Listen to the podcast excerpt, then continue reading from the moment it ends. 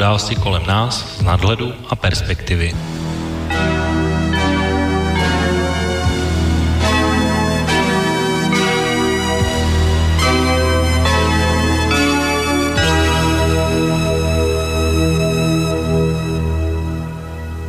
Příjemné páteční odpoledne, páteční odpoledne, vážení posluchači. Od mikrofonu vás zdraví Intibo a začíná další relace Okénko. Eh, dneska máme no, takový pátek 13. tak doufám, že tenhle den pro vás nebyl tak nešťastný, tak jak praví určitá pověra a zvládli jste to v pořádku. Dneska naším hlavním tématem bude, nebo budou události, které se týkají nějakým způsobem Miloše Zemana, kterého jsme dali jako hlavní osobu, ale neznamená to, že bychom se museli nutně bavit jenom o Miloši Zemanovi, protože velmi nedávno jeden bezpečnostní výbor naší horní komory, to znamená Senátu, vydal velmi zajímavé usnesení, které se právě Miloše Zemana týká, odkazuje na některé události, které už jsme tady i u nás v rádiu probírali, ale vrátíme se k tomu vlastně tak trošku komplexně.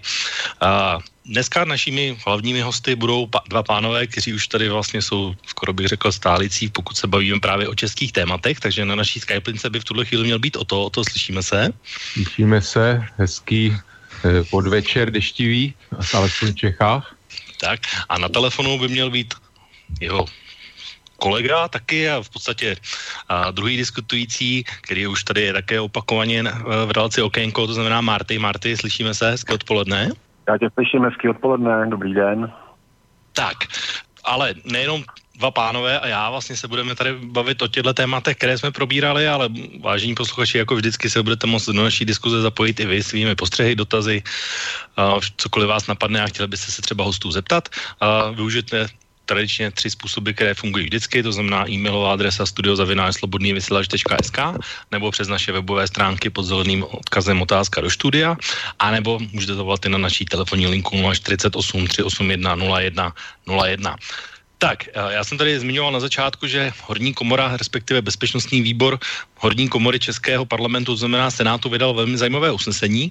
A já ho teď jenom na začátku přečtu, abyste i vy, vážní posluchači, viděli, o čem vlastně se budeme bavit, tak eh, to usnesení je vlastně ze 13. schůze, která se konala 3. dubna 2018 a ten výbor vlastně konstatuje ohledně Miloše Zemana a jeho nejbližší spolupracovníků toto. Jsou to vlastně takové tři body a říká v bodu číslo jedna toto. Odsuzuje veřejné prohlášení Miloše Zemana, prezidenta České republiky o pověření ředitele Bezpečnostní informační služby pátráním pojedu Novičok. Veřejné pověření BIS k jakémukoliv úkolu v podstatě vylučuje splnění takového úkolu. Proto je chápeme toliko jako gesto spochybňující zahraniční politickou orientaci státu, důvěryhodnost jeho spojenců a napomáhající v šíření lživého uvinění České republiky ze strany Ruské federace. Druhý bod, který konstatuje tento výbor, říká, že Dále odsuzuje zasahování prezidenta Miloše Zemana a jeho spolupracovníků, za které je přímo odpovědný do případu vyhoštění uh, ruského Evgenie Nikulina. Výbor nepovažuje za přípustné, aby z důvodu obhajoby zájmu Ruské federace prezident České republiky a jeho okolí veřejně spochybňoval kroky a motivy vlády a zákonnou soudní soustavou potvrzeného procesu vydání do Spojených států amerických, které jsou blízkým spojencem České republiky a jejíž vláda o vydání požádala a měla zákonný nárok. Toto jednání a ovlivňování celého procesu vážně ohrožuje postavení České republiky v rámci jejich bezpečnostních struktur, důvěru v její právní stát a její právní politickou stabilitu a důvěryhodnost. No a podnes, posle, konečně poslední bod, eh, který konstatuje tento výbor, tak eh, shledává, že těmito případy vyvrcholil dlouhodobý trend, kdy prezident České republiky a jeho nejbližší spolupracovníci obhajují ekonomické a mocenské zájmy cizích států, ve kterých Česká republika nemá spojenecké vztahy a které jsou v její neprospěch. V upřednostňování této vlastní agendy prezidenta republiky na úkor oficiální zahraniční politiky státu spatřuje výbor bezpečnostní a zahraniční politické riziko. Vyzývá proto prezidenta republiky aby se toho jednání nadále zdržel a respektoval ústavou, Českou, ústavou České republiky vymezené pravomoci. Tak, tak to je vlastně asi takový základ toho, o čem bychom se dneska měli bavit.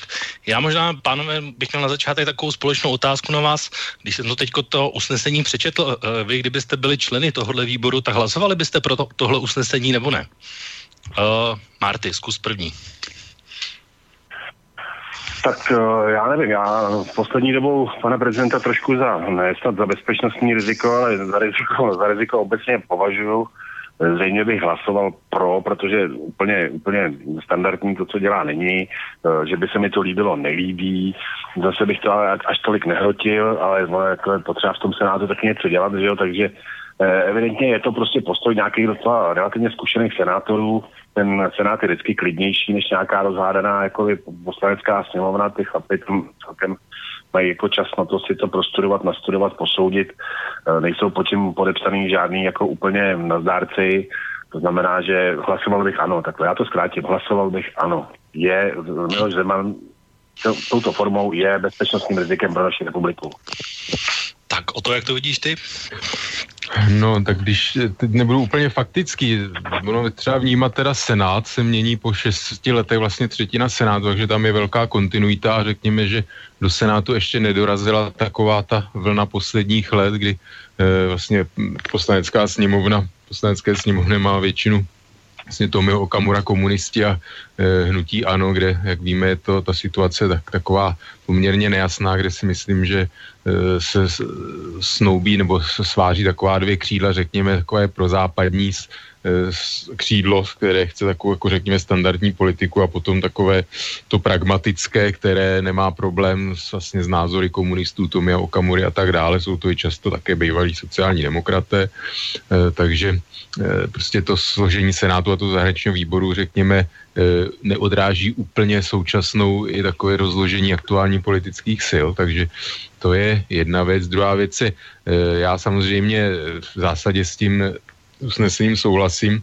Eh, na druhou, věc, na druhou stranu úplně mě se nelíbí a trošku to spochybňuje vůbec to jednání nebo do vystupování e, politiků, řekněme, z téhle strany politického spektra, kdy se odvolají na závazky, což samozřejmě e, jak si svoji úlohu má hrát, ale pak, když se to příliš zdůrazňuje, že máme nějaké názory a stanoviska kvůli tomu, že je zastávají jaksi naši spojenci, tak ono přece jenom to do jisté míry, alespoň pro část lidí, vůbec to vyjádření potom znevěrohodňuje, že v podstatě není, jako nepůsobí to úplně upřímně a objektivně takové vyjádření, takže to jsou asi takové moje dva, dvě na postři k tomu, i když samozřejmě v zásadě jako ten, moje, moje názory dlouhodobě jsou velice podobné.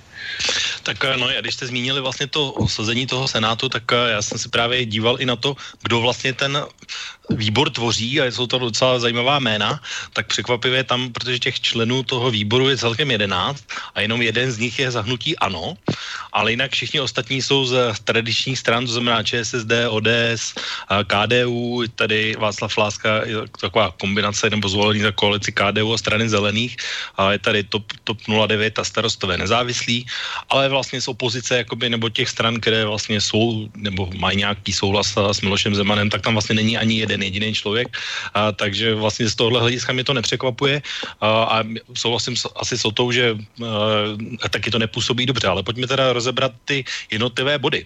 A ten první vlastně je, že odsuzuje prohlášení Miloše Zemana veřejné k tomu, že pověřuje bezpečnostní informační službu k vlastně k tomu pátrání po Novičoku. Tady k tomu asi já za sebe bych řekl, že by mi to přišlo celkem logické a asi bych proti tomu nic nenamítal, protože uh, jediné, co mi tam na tom vadí, je, že to vlastně veřejně. A pak už vlastně to svádí k tomu, že to je určitý symbol, nebo že to má vyjadřovat nějaký postoj, který úplně vyjadřovaný potřeba být nemusí, protože úkoly tajných služeb ve velké většině se přece dávají tajně, nebo ne, nedávají se takhle veřejně na tiskových konferencích. Jak to vidíte vy, tohle, tenhle aspekt? Uh, Marty, může zase první. Prosím tě, já jsem ti toho rozuměl, jako ale strašně málo, jo. tak jako uh, s tím novičokem s tím novičokem mi to trošku připadá jako to, že on zúkoloval bisku, no tak to mi přijde úplně úsměvný. Uh, v podstatě dneska jsem slyšel na, normálně na mainstreamu, že v podstatě angličani mají podtest, všechno je takový jako na vodě mají pocit pravděpodobně, takhle se to dělá žurnalistika. Pravděpodobně nikdo ještě tam někoho nechytil, nechytil, eh, nechytil za ruku. Vlastně se jako neví, pořád se tady eh, pořád se tady snaží někdo někoho jakoby vyprovokovat, někdo někoho z něčeho. Mně to trošku připadá, jako když si hraje vlastního muže, jo? že pravděpodobně to existuje, nikdy to nikdo neviděl, ale všichni tvrdí, že to existuje. Já jsem teď každopádně hrozně špatně slyšel tvoji otázku, jo, takže bych si tady možná to radši přijel odpovědět, protože já bych se nerad jako tady cyklil v něčem. Ne, já jsem jenom, jestli to já to teda zopakuju, nebo pokud se zopakovat, tam vlastně nejde o ten noviček jako o noviček jako o látku, ale jde o to, že vlastně ty úkoly, že se dávají veřejně. A jestli to je dobře, protože úkoly tajným službám se obvykle dávají tajně. Já tě zase špatně, já, tě, já mám jako špatnou srozumitelnost, víš, jako v tom telefonu, ale takže, takže trošku, mám, trošku mám problém ti rozumět. Proto hmm, tak zkusíme o Otis. Ten, ten předpokládá, že protože je na Skypeu, tak by mě měl slyšet v pořádku. No já slyším výborně přes Skype. No tak samozřejmě není to úplně standardní tohle být samozřejmě jako já si myslím, že u Miloše Zemana je otázka, do jaké míry jde, jde o skutečně zájem jak si zjistit tu podstatu věci a do jaké míry spíše to nějaké takové jaksi gesto, protože vláda jako taková se v podstatě postavila teda, řekněme, k celé, k celé záležitosti eh, v neprospěch Ruské federace, řekněme. A prostě jsme, jsme, pro mě, na mě to působí, že Miloš Zeman zkrátka potřeboval tady zvednout hlas, aby ukázal, že Česká republika eh, je stále jaksi nějaký blízký, blízký stát v podstatě Rusku a tak dále, že to bylo takové, eh, řekněme, mediální plácnutí dovnitř pro své příznivce i vlastně směrem, směrem na venek, že to jako si primárně ten jeho úmysl nebyl vedený jenom něco vyšetřit, ale i nějakým způsobem korigovat eh, ten obraz České republiky v, v této záležitosti. Hmm. No tak ono to bude mít ještě další, další hledisko, že až ta bezpečnostní informační služba vlastně něco vypátrá, dopátrá se nějakého výsledku, tak uh, myslíš, že bude taky veřejné vyhlášení, jak to, jak co teda našli, anebo že to bude po té tajné straně vlastně a ne, nedozvízme se to. Dozví se to samozřejmě Miloš Zeman, ale veřejnost třeba nemusí úplně nutně.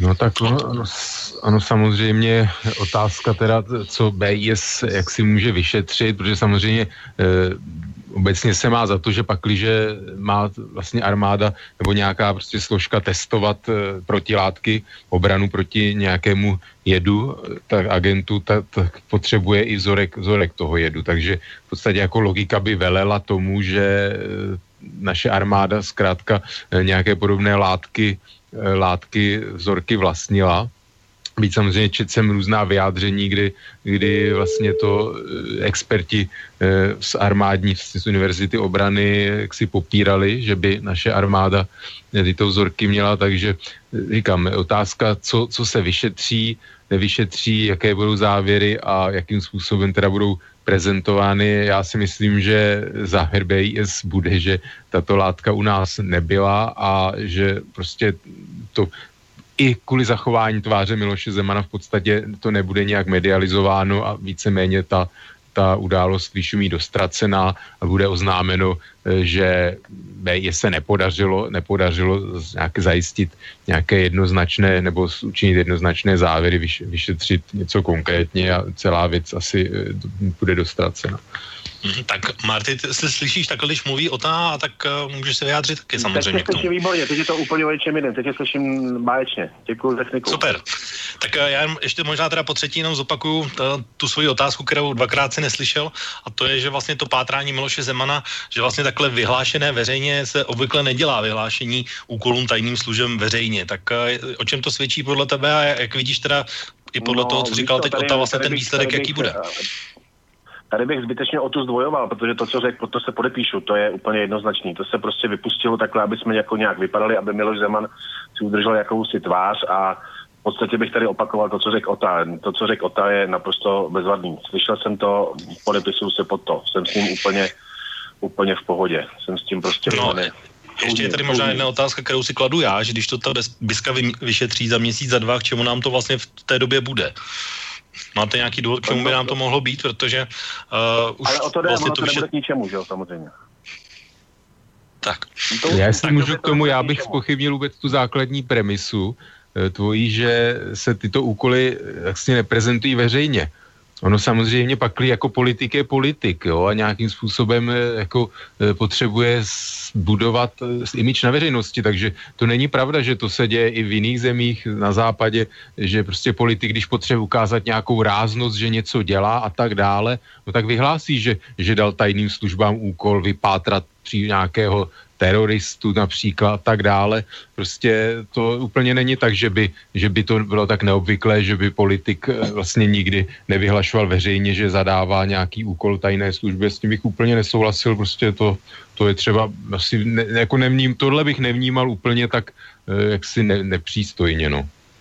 Dobře, tak určitě je to tvůj názor, respektuju ho. Uh, pojďme teda posunout k té další věci, kterou vlastně ten výbor označil u Miloše Zemana jako, ne, jako to, co se mu nelíbí a to je vlastně jeho jednání, respektive jeho kancléře Mináře a, a to je vlastně zasahování nebo snaha o nějakým způsobem zajištění toho, aby Evgení Kulin byl vydán nikoli do Spojených států, ale do Ruské federace. To je vlastně takový, Česká republika se stala takovým průbízkým kamenem nebo někým, kdo se dostal do dvou mlínských kamenů toho, že vlastně si jednoho a stejného člověka nárokují dvě velmoci a vlastně i v téhle rovině asi ta celá záležitost vedla.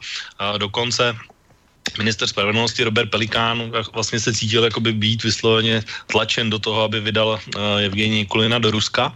Tak jak vy vidíte tuhle kauzu a vlastně to, jak nakonec rozhodl uh, Robert Pelikána, nebo můžu to zkrátit ještě trošku jiné otázky, když by vy jste byli na jeho místě, tak uh, jak by se zachovali? My asi samozřejmě teda nevíme všechny uh, náležitosti právní a takové tady ty věci, ale, ale kdybyste byli aspoň přibližně v té situaci, jak byste rozhodli? Marty.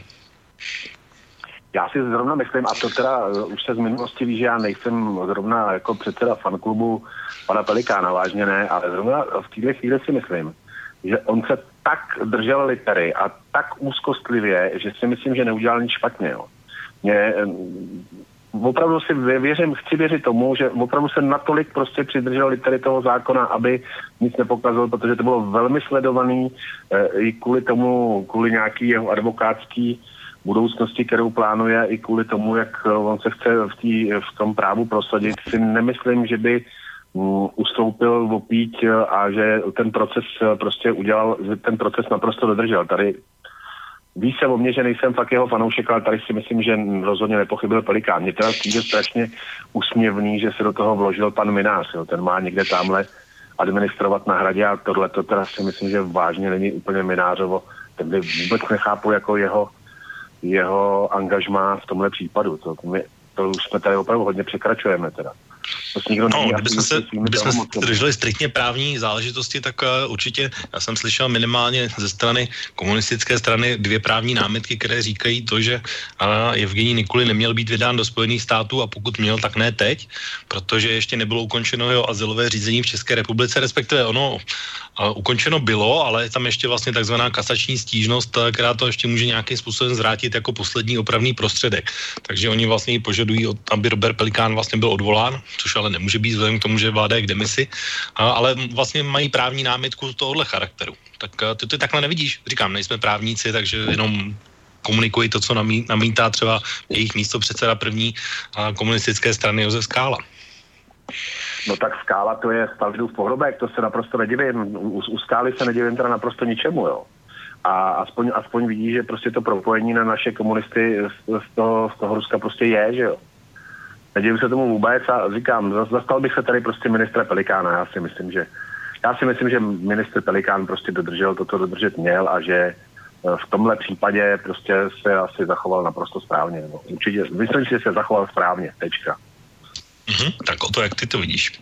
No, já tuhle záležitost teda v podstatě jako opravdu považuji za eh, takovou jako skandální, tu, tuhle aktivitu hradu v podstatě, jo, protože zase to je, já nevím, v podstatě hrad se už jako nesnaží nic ani jako skrývat. Jo, tady je to záležitost samozřejmě, ono by se dalo namítnout, je to ruský občan, takže by měl jít do Ruska. Ale když si člověk veme ten sled těch událostí, jo, že vlastně to stíhání v Rusku je, jako ukazuje na to, že to opravdu bylo jako čistě účelová záležitost, až když vlastně byly zatčeny, zatčeny na základě americké žádosti, nebyl zatčen eh, Nikulin, tak vlastně Rusko až poté vydalo vlastní jaksi žádost zatýkač kvůli naprosto nějakou bagatelnímu, dá se říct, trestnému činu v podstatě mm, a e, leta staré, několik let starému, nebo mnoho let, dá se říct sedm, tuši, nebo tak. Takže to prostě ukazuje na takovou vyloženě, e, vyloženě účelovou záležitost. Tam samozřejmě hra teda se ohání tím, že se na něj obrátili vlastně Nikuli, matka Nikulina, že to bylo takové nějaké etické gesto, řekněme, ale samozřejmě jako to řekněme mohlo hrát nějakou roli, ale myslím si, že to, že tam to hlavní roli, hlavní roli vlastně hráli jiné věci. Myslím, že i sám teda Miloš Zeman nebo okolí přiznalo, že se v podstatě o té záležitosti eh, mluvil s Vladimírem Putinem. To znamená, že nejspíš pan Nikuli nebude opravdu jenom nějaký jen takový automechanik, nebo za kterého se vydával prost, prostý a nějaký amatérský eh, fanoušek počítačů a podobně takové úsměvné záležitosti, uživatel. Ono zase taky celou ta věc samozřejmě byla nějakým způsobem, hm, řekněme, postana v pochybnost, protože vlastně hm, o, o tom vydání mluvil vlastně předseda sněmovny reprezentantů Ryan tady na návštěvě, vlastně kdy, kdy to vydání teda vyloženě proběhlo po jeho návštěvě, jako by on sem přišel tu záležitost urgovat. No to mnozí to... takhle za to vydávají, že to je vlastně ten důvod, protože vlastně byl vydán právě proto, že tady Paul Ryan byl a, a no. vlastně Andrej Babiš sklapnul podpatky a vydal. Takže Nebo to je jako zase voda na mlín, že jsme nějaká americká jaksi kolonie a podobně se vynořují tyhle hlasy. Jo.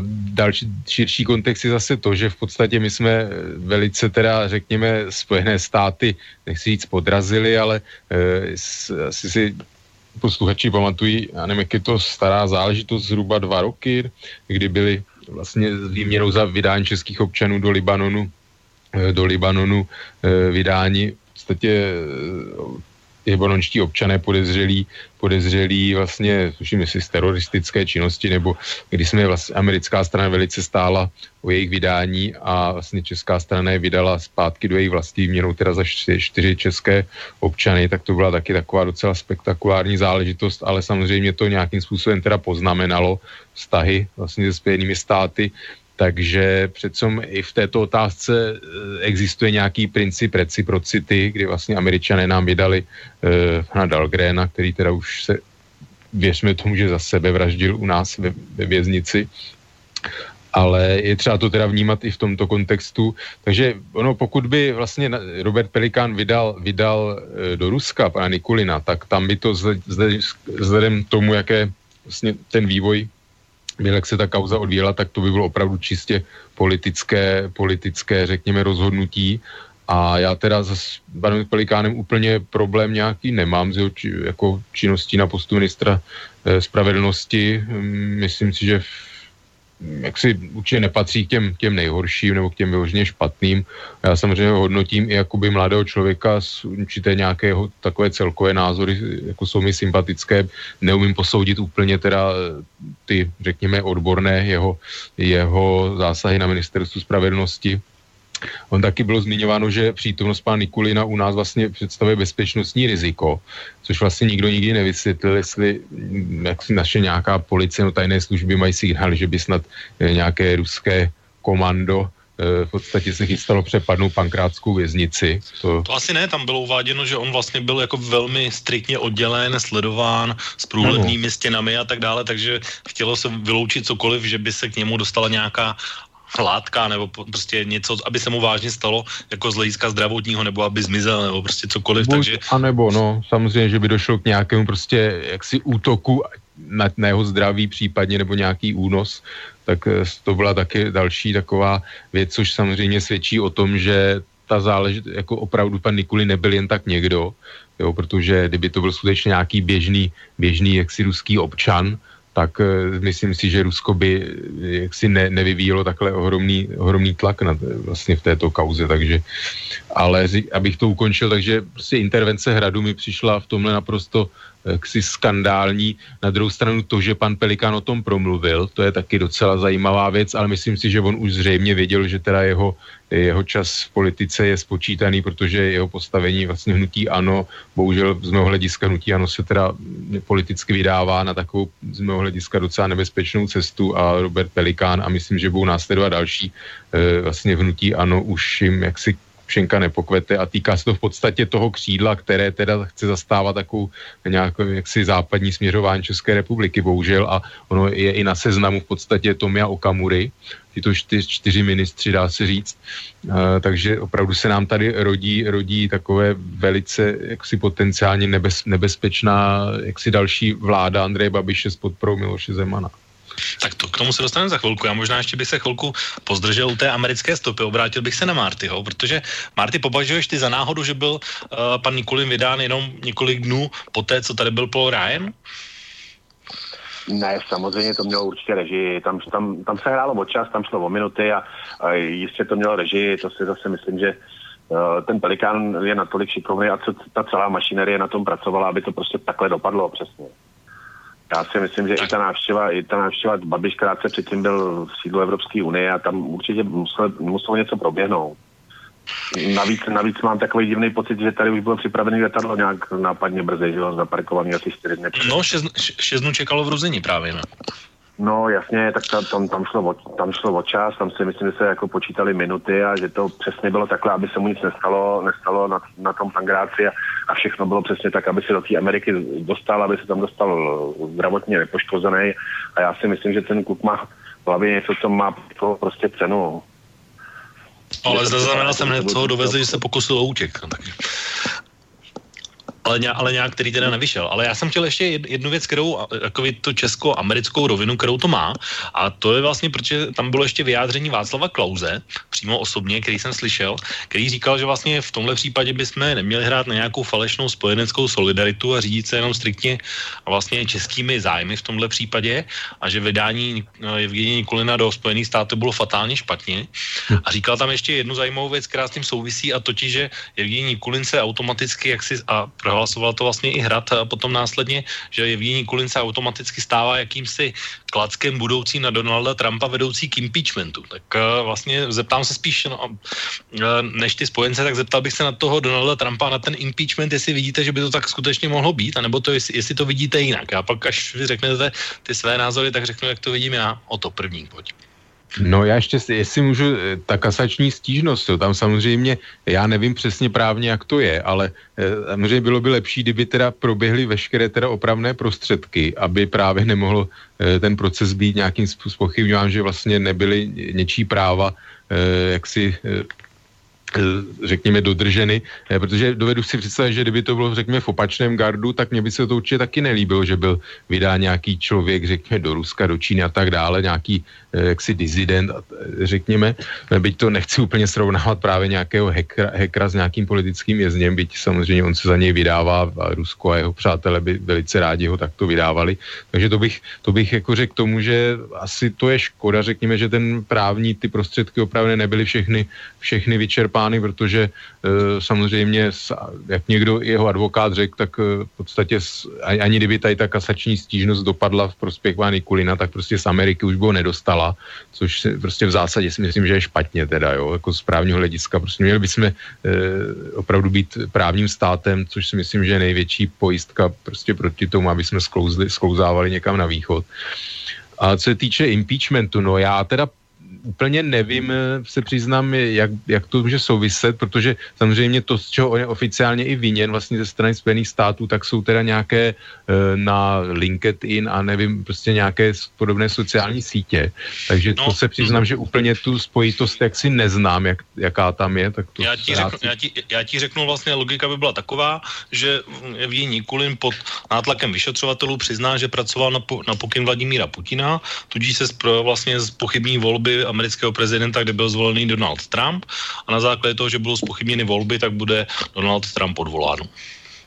No, to si myslím, Ve spojení že... samozřejmě, protože tady ještě ten vyšetřovací tým eh, Roberta Millera, tak samozřejmě má tak nějaké poznatky, takže se to vlastně připojí k tomu a bude se vlastně jednat jakoby o spiknutí v podstatě a z jeho vědomím a na základě toho bude odvolán. Takhle nějak by to asi tak mohlo být, samozřejmě v, rá- na v rámci nějakých širších souvislostí e, to zřek, může doplnit nějakou mozaiku, řekněme nějaký jaksi řetězec důkazů, ale nemyslím si, že by jako vyloženě ten případ Nikulina byl, byl nějaký, jaksi byl úhelný kámen toho, jestli Donald Trump, jaksi, jestli by to vůbec nějak jako mění tu situaci, protože jak tu situaci tam celkem sleduji, takže myslím si, že pokud se eh, jaksi nedopadnou volby do kongresu, do senátu nějakým způsobem výrazně pro demokraty a nebude tam demokratická většina ve sněmovně reprezentantů a v senátu, tak si myslím, že v podstatě eh, jak si Donald Trump eh, nebude, nedojde k impeachmentu, i kdyby já, i kdyby nevím, co dělal, protože v podstatě, řekněme, takový ti z mého pohledu slušní tradiční republikáni, ty v podstatě eh,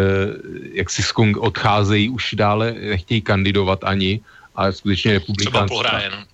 Eh, například, a když Paul Ryan byl do, do, teď je v podstatě poměrně eh, loajální Donaldu Trumpovi, ale jsou to jiní politici v podstatě, kteří teda si dovolili kritizovat Donalda Trumpa, tak ty jsou jaksi vytěsňováni a oni i dobrovolně teda vyklízejí pole a z mého pohledu se z republikánské, z republikánské strany stává opravdu taková velice jaksi nebezpečná sekta, až bych řekl. Sice jsou tam jaksi té straně nějaké ty jak, protiruské, řekněme, instinkty historické tam přetrvávají, ale ta tolerance k Donaldu Trumpovi z hlediska těchto politiků je jaksi naprosto eh, jaksi nebetyčná, nekonečná, takže já nečekám, že by v podstatě k impeachmentu Donalda Trumpa mohlo vést cokoliv jiného, než, než eh, jaksi nějaké zemětřesení vlastně v americkém kongresu.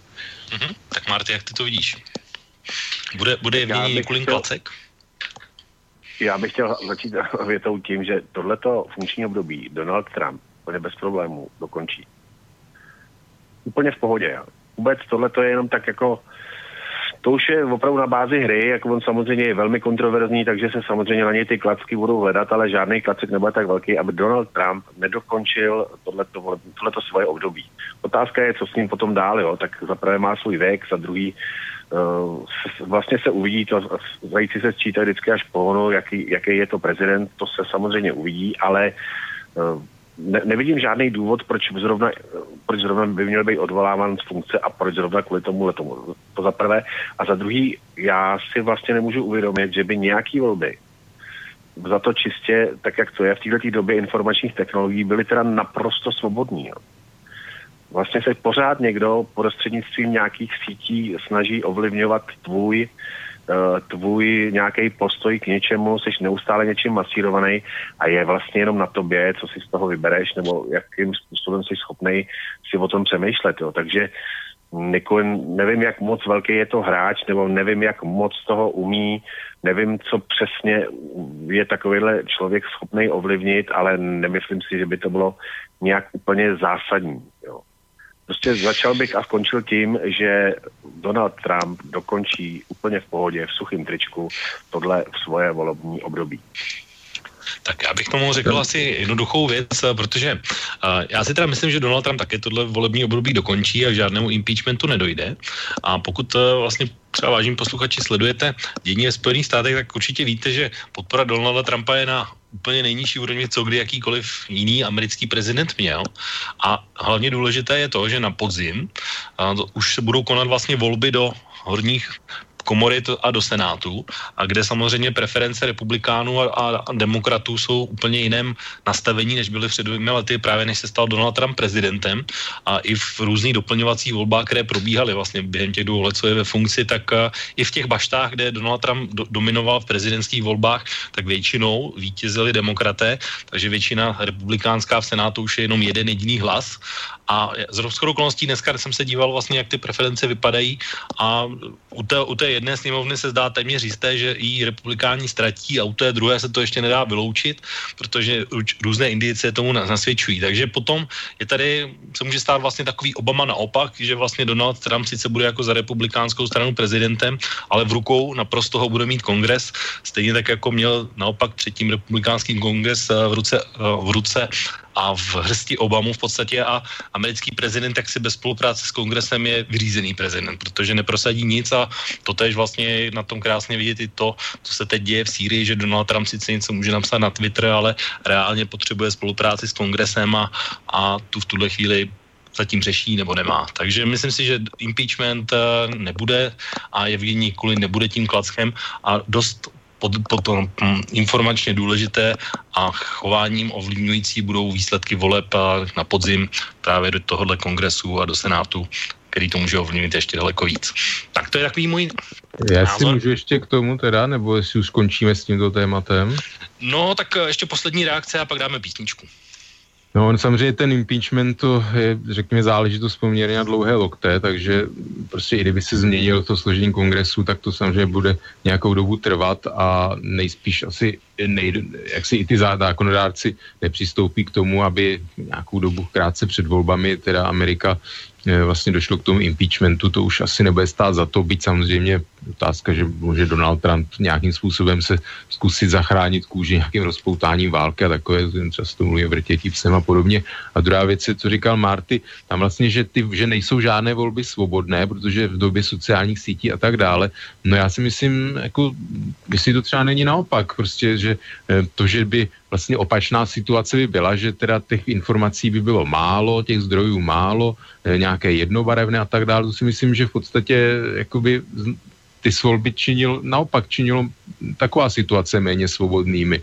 To, že samozřejmě jak nějaký lidi třeba toho nejs, jak si nejsou schopni, přečtou si jenom titulek, nebo vidíme to v různých pořadech právě, kdy jsou lidi schopní uvěřit naprostým blbostem, když ten autor v podstatě tam e, o Katě naznačuje, že je to humor, vtip a, a ty lidi jsou schopní tu informaci brát vážně a sdílet jí dál a tak dále, tak to, to si myslím, že je věc prostě nějaké inteligence vůbec úrovně lidí, ale e, jak si ne, neznačil bych kvůli tomu, že se takovéto věci dějou, jako za, že ty volby jsou méně svobodné. Bože, řekněme, dal by se říct, že řekněme ty rozhodování voličů může být nějakým způsobem méně, méně kvalifikované nebo řekněme založe, za, neza, není založené úplně na nějakých jaksi relevantních faktech. To, to, to jo, ale za méně svobodné bych to tak neoznačil. Mm-hmm. Tak Marty, ještě úplně krátká reakce a dáme tu písničku, jestli máš ne, no, jasně, v podstatě, v podstatě to akorát upřesnil. Já jsem, je to přesně o té inteligenci. Samozřejmě jsi zahlcený nějakýma informacemi a já jsem možná nešikovně řekl, že ty volby nejsou svobodné. Ty volby jsou samozřejmě svobodné. Ale samozřejmě se někdo snaží tím tvým, tím tvým smýšlením nebo tím tím rozhodnutím nějakým způsobem ho někam naklonit, nějak ho navohejbat a je opravdu jenom otázka tvojí osobní inteligence, jak s těmi informacemi naložíš, že jo, kterými seš neustále hlcen prostě jakmile si ráno otevřeš internet a jakmile prostě najdeš na nějaký sítě, eh, máš mainstreamový média, máš média prostě alternativní a musíš si z toho nějakým způsobem každý jsme nějakým způsobem formovaný a každý máme volební právo, jak se rozhodneme, tak se rozhodneme a pak ti nezbyde nic jiného, to respektovat, ale říkám, nešikovně jsem řekl, že ty volby nejsou svobodné, tak jinak. Ty volby jsou svobodné a jsi vystavený nějakému tlaku nějakých informací, Eh, který jsou více či méně relevantní, více či méně prostě kvalitní a eh, to rozhodnutí konečný je prostě jenom na tobě a když ho ve chvíli, ho uděláš, tak to odevzdal. Tečka. Tak, tečka, takže dáme si teď, vážení posluchači, krátkou přestávku, dáme si písničku a po písničce budeme pokračovat v diskuzi nad téma, které souvisí s Milošem Zemanem a posuneme se vlastně i k těm mezinárodním věcem, které teď hýbou českou a zároveň světovou politikou. Tak pojďme si dát písničku a krátkou pauzu.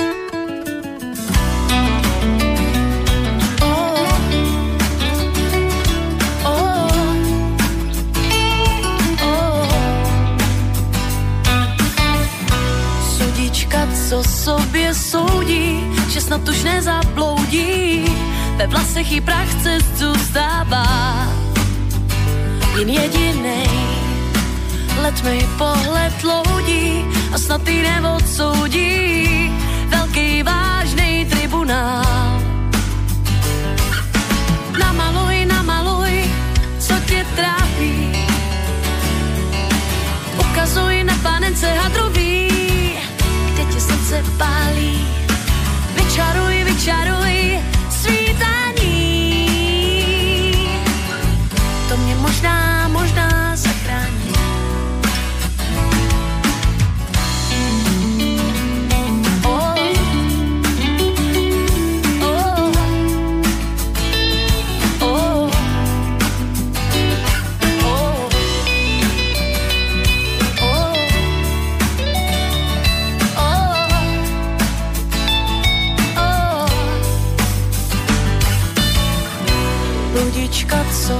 V sobě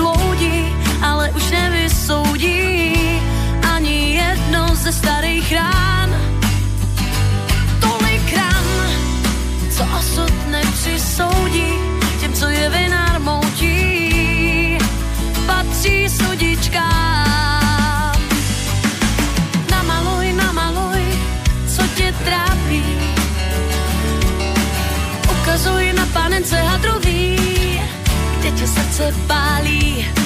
Vyčaruj, vyčaruj svítání. To mě možná, možná zachrání. Namaluj, namaluj, co tě trápí. Ukazuj na panence hadrový, kde tě srdce pálí. Vyčaruj, vyčaruj svítání. To mě možná, možná se chrání. Namaluj, namaluj, co tě trápí. Ukazuj na panence hadrový, kde tě srdce pálí. Vyčaruj, vyčaruj svítání. To mě možná, možná zachrání. To mě možná, možná zachrání. To mě možná, možná zachrání. Tak vážení posluchači, posloucháte relaci Okénko, bavíme se tady spolu s Otou a s Martym na téma Meloše Zemana a věcí, které souvisí s jeho chováním, tak jak se k němu vyjádřil Bezpečnostní výbor Horní komory Českého parlamentu Senátu. Pánové, slyšíme se? Já slyším, ano. Marty, slyšíme se i my? Mě dobrý, mě dobrý, mě dobrý, děkuju. Výborně. Tak eh, já ještě poslední věc, než se dostaneme k těm mezinárodním tématům, tak ještě souvisí s jednou rolí Miloše Zemana, která se vlastně týká toho třetího bodu, protože probíhá bohužel stále i po šesti měsících neúspěšné jednání Andreje Babiše o důvěře vládě. A Miloš Zeman vlastně se v neděli s Andrejem Babišem sešel, poradil mu, aby jednal dál s Tomi Okamurou a s komunistickou stranou na své koalici, která čítá 115 hlasů, tak uh, zeptám se vás, jak se na tohle díváte, protože Andrej Babiš půjde tuto neděli a Miloši Zemanovi vysvětlit to, že s touhle dvojící stran už jednat nějakým způsobem nechce, respektive hlasoval pro to, aby se vrátil k jednání s Českou stranou sociálně demokratickou, uh, která bude asi v další část té koalice a tou třetí stranou zůstanou tedy komunisté. Tak jak se na tohle uh, jednání, respektive strategii třeba Miloše Zemana, který poradil Andrej Babišovi, díváte? Uh, o to asi první pojď No tak Miloš Zeman v podstatě své sympatie ke komunistům a k tomu Okamurovi dává nepokrytě najevo. Tady vůbec je jaksi velice smutný obraz muže, který, řekněme, za těch nějakých posledních 25 let, téměř 30, pro, dá se říct, eh, provedl takový názorový obrat, jestli ne o 180, tak řekněme o 160 stupňů, kdy skutečně jeho názory se obrovsky eh, proměnily. Vlastně má na spoustu věcí úplně opačné názory a z pohledu je to velice smutná záležitost, která samozřejmě si tam nějaké psychologické faktory hrajou roli, prostě protože Miloš Zeman svým vystupováním, takovým vůbec názory naživo a tak dále, prostě těžko hledá, těžko hledá nějakou e, zpřízněnou platformu vůbec v evropské politice, takže já bych, to, já bych i ty, vlastně ty kořeny toho obratu hledal i v těchto psychologických faktorech, kdy on prostě to je pán, který velice rád si masíruje své ego, takže pakliže on eh, mu někde netleskají a, a neaplaudují, tak eh, prostě se necítí dobře a zanevře na takové lidi a prostředí. To je jedna věc. Tam bych jako vysedla vůbec ten jeho celkový příklon i vlastně na mezinárodní scéně, jo. Eh, řekněme směrem na východ. A hm, samozřejmě on, si, on to nepokrytě dává najevo, že by si přál takovou vládu. E, samozřejmě Andrej Babiš ví, že to prostě není úplně jeho, jak si pro něj by to bylo velice obtížné vládnutí. E, ne, nebylo by to prostě mezinárodně, hlavně mezinárodně politicky, i co se týče otázek referenda a takové té populistické politiky vlastně SPD, e, takže on samozřejmě by dával přednost ČSSD a já si myslím, že to, jak se proměňuje to ČSSD, se prom, to vedení, tak dá se říct, že nahrává Andrej Babišovi, protože jsou to lidé, kteří si myslím, že dalek, jsou daleko méně kontroverzní z hlediska toho, že jsou přijatelní právě pro komunisty i Tomia Okamuru. Takže myslím si, že prostě Andrej Babiš tam vidí určitou cestu vlastně i v, v tom, jak se proměnil, proměnila po volbách ČSSD a její vedení. Mm-hmm. Tak Martin? Tak já bych tě teda zaprvé chtěl pochválit za výbornou písničku a za druhý, já si pořád myslím, že Miloš eh, tím Okamorou provokuje, protože to přece už musí každý vidět, že ten, že ten kluk je blb. To je, podle mě on tím provokuje, protože mm, on potřebuje dotlačit, eh, dotlačit, jako jeho favorit je jednoznačně Andrej Babiš. Zemanův favorit to je jeho kůň. Jednoznačně Andrej Babiš, opředej o svých 78 hlasů a podle mě mm, vlastně toho Zemana zajímá akorát to číslo, který ty Okamurovci dočísl, jako docílili. Jo. Tam je tam je síla nějakých tuším 22 poslanců, že jo? 22, ano. Nebo to není, no, to není úplně málo. Uh, to znamená prostě on ho, on to je prostě užitečný idiot, ale v krystalické podobě, jo. No, opravdu tady, to, tady ten termín k, užitečný idiot dochází úplně 100% naplnění. Jakože to nakonec eh, dneska Hamáček nebo ta jeho parta ještě ráda dá dohromady v tom průšvihu, v kterým jsou hlavně i finančně, že jo tak uh, samozřejmě se tam trošku jako dělali, trochu se tam kroutili ty sociální, ale oni do toho, jim vlastně nic jiného nezbývá, než do toho jít. Já mám možná ještě takové dvě otázky k tomuhle. Jenom zeptám se takovou jednoduchou otázku. Když se podíváme třeba na komunistickou stranu Čecha Moravy, je to pro vás standardní politická strana, která by vlastně jakoby demokratická, splňuje ty určitá pravidla.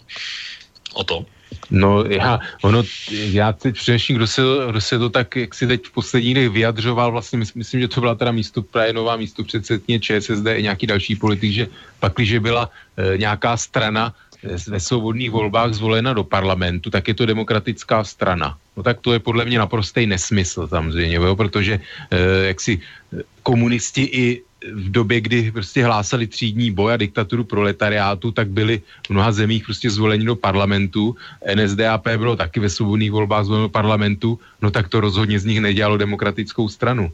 Ty strany prostě nevyznávají demokratické hodnoty, i když navenek, navenek občas to, jak si deklarují, ale ta reálná politika a eh, jak si jejich návrhy a tak dále, takové, ono to není, že ano, my změníme ústavu, budeme chtít zase zavíc vlastně vládu jedné strany, dát to do nějakého článku ústavy, no tak to samozřejmě před volbama, jak si oni nikdy neřeknou. A taky to tak nikdy neřekli. Oni ta, ty strany vždycky hrajou takové divadlo, ale třeba právě se dívat pod, pod povrch, co je to za lidi, jejich jaký názory dlouhodobě a tak dále, eh, jaké mají sympatie. Když se podíváme, tak prostě KSČ, KSČ má sympatie prostě čínské diktatuře, která je čím dál horší, tuší vlastně k Rusku, eh, k Severní Koreji neustále si udržují kontakty prostě na Kubu, těmhle jako šíleným režimům, no tak jak můžu věřit, že ta strana je jako, jako demokratická. Co to znamená demokratická strana? Prostě to je strana, která zase jaksi e, respektuje pluralitu názorů,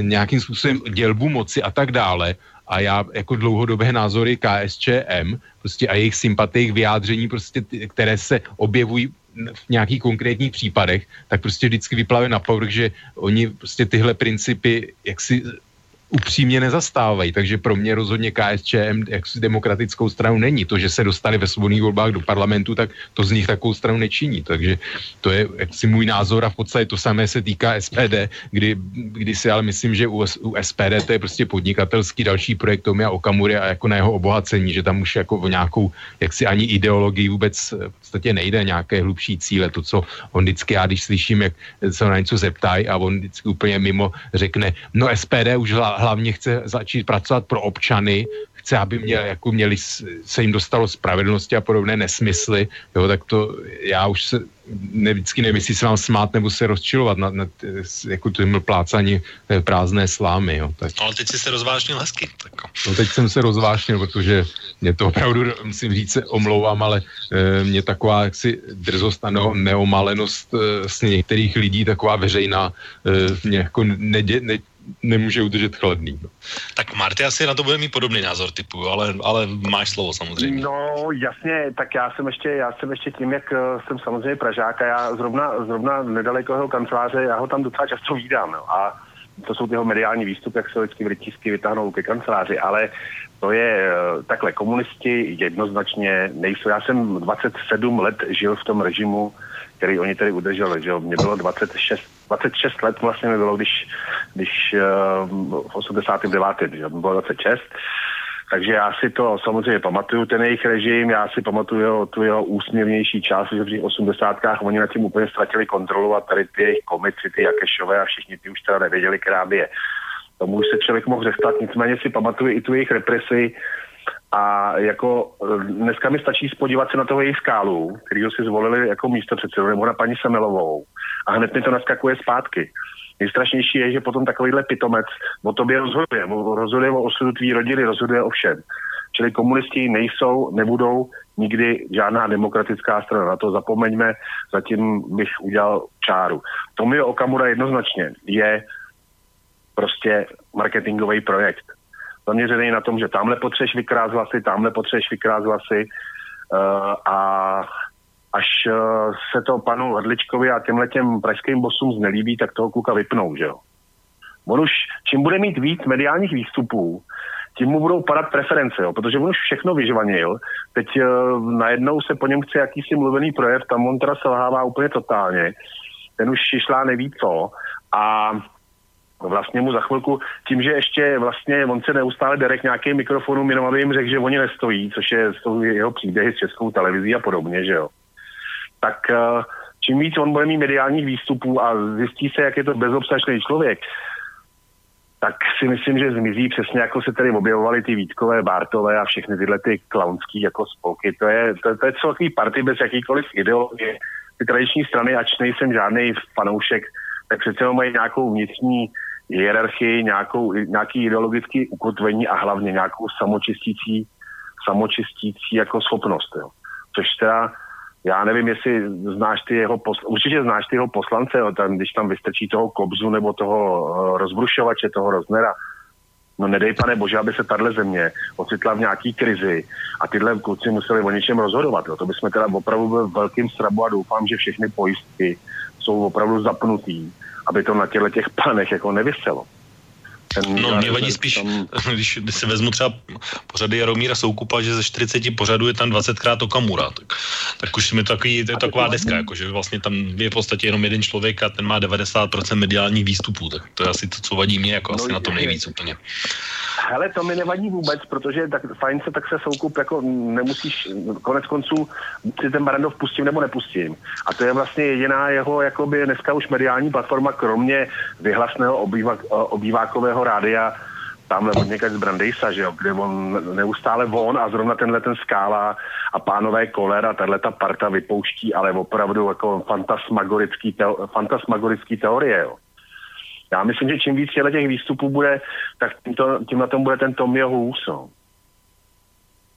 Pojďme se teda posunout k té druhé části naší relace, protože i časově to tak docela pěkně vychází a to je vlastně část, kterou bych uh, řekl, že bude taková mezinárodní a bude se vlastně týkat několika věcí a také souvisí trošku s Milošem Zemanem, protože uh, vlastně my už jsme tady zmínili kolikrát uh, to, že Miloš Zeman a ruská stopa je silný, silná karta minimálně v české politice, která se zmiňuje často. A je tady jeden takový dotaz od posluchače, já ho teda použiju teďko, protože pak nevím, jestli už by se na něj úplně dostalo. Ale uh, to bude na Otu a určitě na mě, protože Marty té relaci nebyl, co aspoň já moje paměť sahá. Ale je tady otázka od Petra, že v minulém pořadu zaznělo, že ruský minister Lavrov často lže. Mohli byste uvést, jaké lži máte na mysli? Druhá otázka se týká vašeho vyjádření, že prezident Putin vede Rusko do záhuby. Co vás takové úvaze vede? A já než dám slovo Otovi, tak já teda nevím, že bych říkal, že Putin vede Rusko do záhuby. Já jsem si celkem jistý, jsem říkal, že Vladimír Putin minimálně od té doby, co nastoupil, takže udělal s Ruskem docela velkou práci z toho pohledu, že vlastně Rusko bylo ekonomicky nakloněno, což teď není. A co se týká Sergeje Lavrova, tak eh, já prostě Sergeje Lavrova, když se budeme bavit o lžích, tak eh, jako první automaticky a i hned se mi vybaví ukrajinská krize a prostě tvrzení vlastně, že žádní vojáci tam nejsou, čemuž věří mimochodem Miloš Zeman, nebo aspoň věřil v té době, ale všichni věděli a důkazů na internetu najdete tisíce a dneska je tam najdete taky, že tam vlastně ruští vojáci byli, jsou a zjevně ještě dlouho budou. A dokonce na internetu mám takové oblíbené video právě s Vladimirem Putinem, kde jsou seřazené výroky jeho na téma Ukrajina z roku 2013, 14, 15, 16, kde postupně říká, že je vyloučeno, že by na, na Ukrajinu vojáky poslal, pak říká, že tam sice jsou, ale nejsou na to žádné důkazy, pak říká, že to je ukrajinská místní milice a pak říká v ruském dokumentu, že tam sám poslal a že to bylo plánováno. Takže, takže to jsou lži, které se vyvanou mě. Jak, co si o tom myslí Ota, to asi řekne teď, ale mně se vybaví minimálně v těchto dvou případech Ukrajina vždycky. Tak, tak on existuje takový bonmot, že, že povolání diplomata nebo cílem jeho práce lhát ve prospěch vlastní země, takže tam jako jak si úplně bych to měl odlehčit, tak tady proč bych měl panu Lavrovi něco vyčítat. Ale já si myslím, že on prostě je schopný popírat eh, jak si úplně mezi očima právě, řekněme, u té ukrajinské krize, tam eh, řek, dá se říct, že mm, se to nejvíc projevilo právě, jo, a ty jsi vlastně to vyjmenoval, ty věci, byť samozřejmě tam teda ty lžiš, eh, jako šli přímo z Vladimíra Putina, ale Sergej Lavrov si myslím, že je právě takový, který, kde Vladimír Putin by si to řekněme, jak si nedovolil, že by to bylo příliš velké riziko ztráty tváře, tak on prostě vážnou tváří tvrdí e, věci, které, ale samozřejmě lež, ono řekněme v případě toho Krymu, teda to je taková, kde to bylo velice flagrantní, to, to lhaní, kdy podstatě to, to přiznání přišlo po několika dnech, jo, ale to se prostě stane málo kdy, protože ty fakta, jako je sestřelení toho malajzijského letadla a tak dále, tak to jsou samozřejmě věci, eh, kde samozřejmě to, takové to tvrdé přiznání jako k němu nedošlo, byť Samozřejmě jsou nahrávky těch postalců a tak dále, kdy, kdy se k tomu sestřelení jak si vyjadřují a tak dále, které eh, na jejich vlastně facebookových profilech a tak dále, takže eh, ty důkazy, že k něm má vůbec nějaký ten eh, řetězec jaksi logických faktů vede k nějakému závěru a prostě ať už jsou to chemické útoky v Sýrii, otrávení, prostě otravy v Británii a tak dále, tak samozřejmě jsou to, jsou to věci, které mm, jako člověk, který, který eh, jak si chce věřit, chce věřit tomu, že ta, ta desetiprocentní šance, že, že ta skutečnost je jiná, tak jako on se člověk upne na tu desetiprocentní šanci, no tak pak samozřejmě v pořádku, ať, ať jako věří Sergej Lavrovovi, ať teda věří, věří že, že Rusko v ničem nemá prsty, že je to všechno nějaké mezinárodní spiknutí a komplot a výmysly, nevím koho všeho, tak pak samozřejmě jak, může po, jak si pro něj Sergej Lavrov jako nemůže, nemůže představovat žádný problém. A jestli se mám vyjádřit eh, Vladimíru Putinovi, no to, no to, je, to je skoro na samostatný pořad. Samozřejmě o nějakým způsobem stabilizoval a tak dále. Pomohly mu rostoucí ceny, ceny ropy, plynu zemního především. Eh, to, že samozřejmě nějakým způsobem zlikvidoval oligarchy, kteří mohli být nebezpeční a kteří mu nechtěli na ruku, sebrali majetek z národní Lukos a tak dále. Dostal teda ty přírodní zdroje zpět, řekněme, eh, no, pod ruský stát, no tak samozřejmě není, protože on eh, vlastně ten majetek zase rozdával svým věrným kamarádům, který mu byli loajální. Rusko dneska je pod, eh, jakoby ovládáno řekněme, klikou bývalých eh, agentů KGB nebo i současných vlastně F, FSB služby, eh, v zásadě, když to zjednoduším. A jak si, co je prostě Rusko, já si myslím, že to, že stát by měl být pro občany, ne občan pro stát. To si myslím, že je ten základní rozdíl. Prostě Rusko, ať už je reprezentované carem, eh, komunistickou stranou nebo Vladimírem Putinem, tak eh, prostě žije v tom, že občan je tam pro stát. Občan je nějaké zrníčko, zrníčko písku v soukolí, které má být poslušné státu a pracovat pro něj a právě to, že se objeví nějaký Skripal a tak dále, tak prostě je to zrádce, který porušil tuhle základní nějakou jakoby smlouvu mezi, mezi ruským člověkem a, a státem, který ho ovládá, vládnoucí nějakou třídou, skupinou a proto si zaslouží smrt. Myslím, že vůbec takový základní filozofický, jaksi eh, takový background vůbec té, té jaksi mezinárodní situace a to, jak, eh, jak si Rusko se nemůže dohodnout, dohodnout se Západem a nechce prostě přijmout to, že stát prostě tady eh, je pro občany a ne naopak. A tak já jenom do toho skočím, aby jsme se stali taky k těm dalším, dalším věcem a možná Marty to vidí podobně, možná to vidí jinak, ale uh, pojďme se teda dostat asi k tomu hlavnímu, co teď hýbe světovou uh, veřejností a to je Sýrie. Uh, pánové, máte obavu, že by mohla vypuknout třetí světová válka? Marty, teď můžeš teda ty, teď mluvil o to chvilku. Nemám, nemám obavu, vůbec nemám obavu, ale hlavně to je zase, jo, ze Sýrie zase, co by kdyby, jo, až teď po víkendu, a to je ověřená zpráva ze dneška z mainstreamového myslím, že čes, 24 hodin nebo Český rozhlas, to je jedno. Teď teprv tam půjde nějaká vyšetřovací komise mezinárodní a vůbec zjistí, jako jestli se vůbec, jestli to byla chemická látka, kdo to vůbec a kdo to mohl. Čili už se teď jede na tom, že se budou útočit na cíle, ale ještě se vůbec neví, kdo tam vypustil co. Teď to by, to by mělo být jasný, dejme tomu, až skončí nějaký vyšetřování, který ještě vůbec nenastalo. Ta mezinárodní komise tam dorazí tenhle ten víkend, ale už jede ta mašinerie. Uh, podle mě je prostě ta Sýrie určitá křižovatka.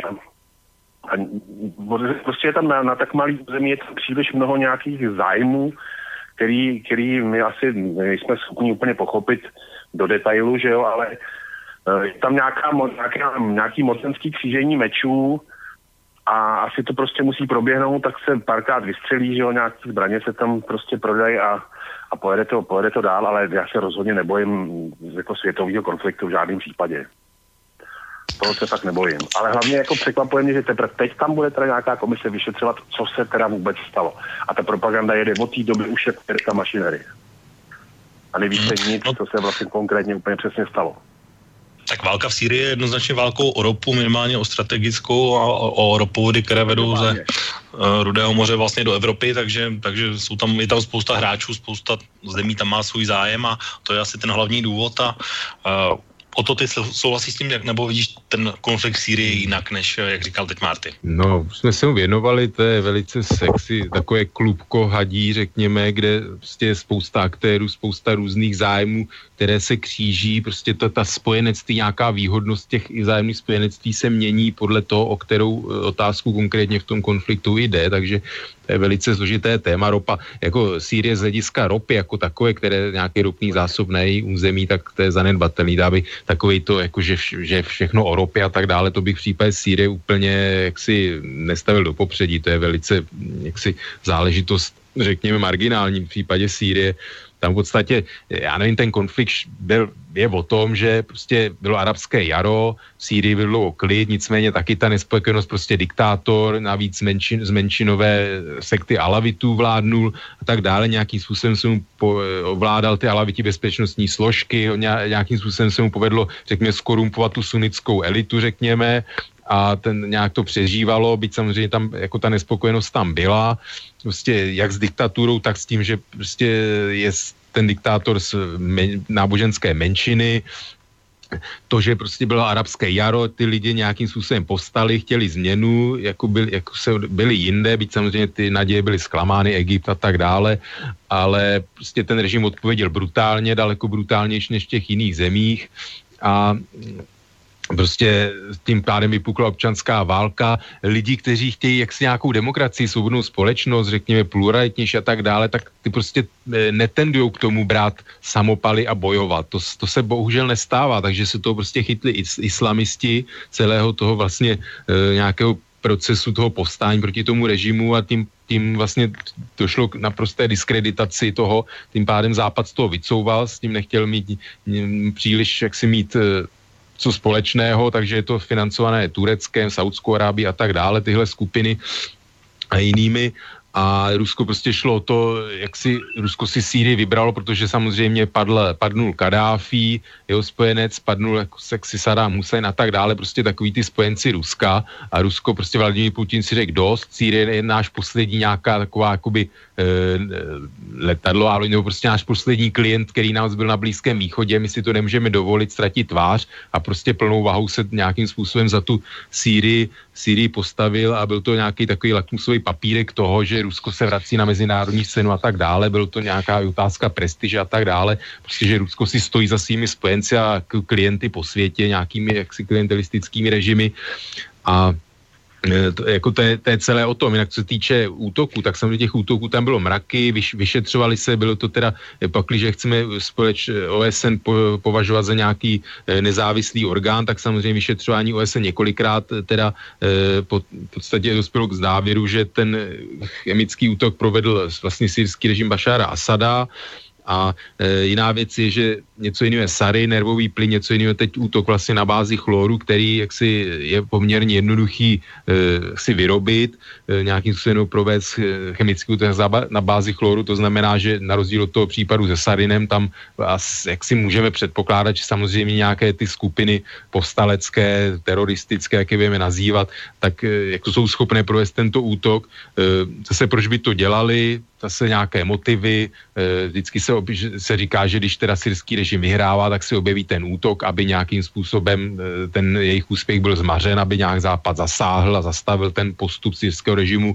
To by jako si mělo určitou logiku, ale myslím si, že několikrát se ukázalo, že Západ buď nezasáhne už do toho konfliktu nějakým způsobem výraznějš, anebo když zas, jak si, nebo zasáhne, ale spíše symbolicky, jenom aby se neřeklo, jako to bylo loni, že jo, když američani bombardovali tu syrskou leteckou základnu, navíc dají dopředu vždycky vědět Rusům, aby tam nebyli, což si myslím, že se stane i tentokrát. Z toho důvodu si nemyslím, že teda vypukne třetí světová válka a i kdyby nakrásně tam nějaký rusové jak si zařvali, protože spousta jich zařvalo v Sýrii, víme, žol, těch žol, žoldnéřů ruských samozřejmě, a v podstatě nic se z toho, zase další příklad toho ruského lhaní, jo, to je další věc, jo, jak to vždycky popírali a pak, když se nějakým způsobem ty důkazy dostávaly na světlo, tak se ustupovalo, ano, tak tam byli rusové, nejdřív jich bylo něko několik, ano, tak pak jich tam bylo několik set a teď kolik jich bylo mrtvých zraněných, takové to neustále, jak si vždycky se, ně, jak se něco objeví, tak my zaujmeme úplně to, odmítneme opačnou pozici, všechno je vymyšlené a když se začnou objevovat důkazy, tak postupně jakoby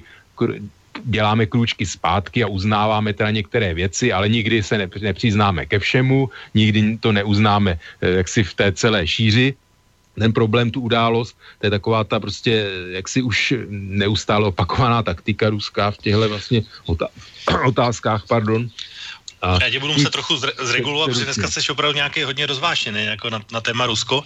A mám k tomu několik komentářů. Určitě neplatí, že tam jsou Rusové, jako že by Sýrie byla poslední, poslední spojenec, protože tam je minimálně Irán a, a ještě během té války už se hmm. teď celkem zjevně na, na ruskou stranu předlo Turecko. A Pardon, tam... to, bych, to bych nesouhlasil tady s tímhle závěrem.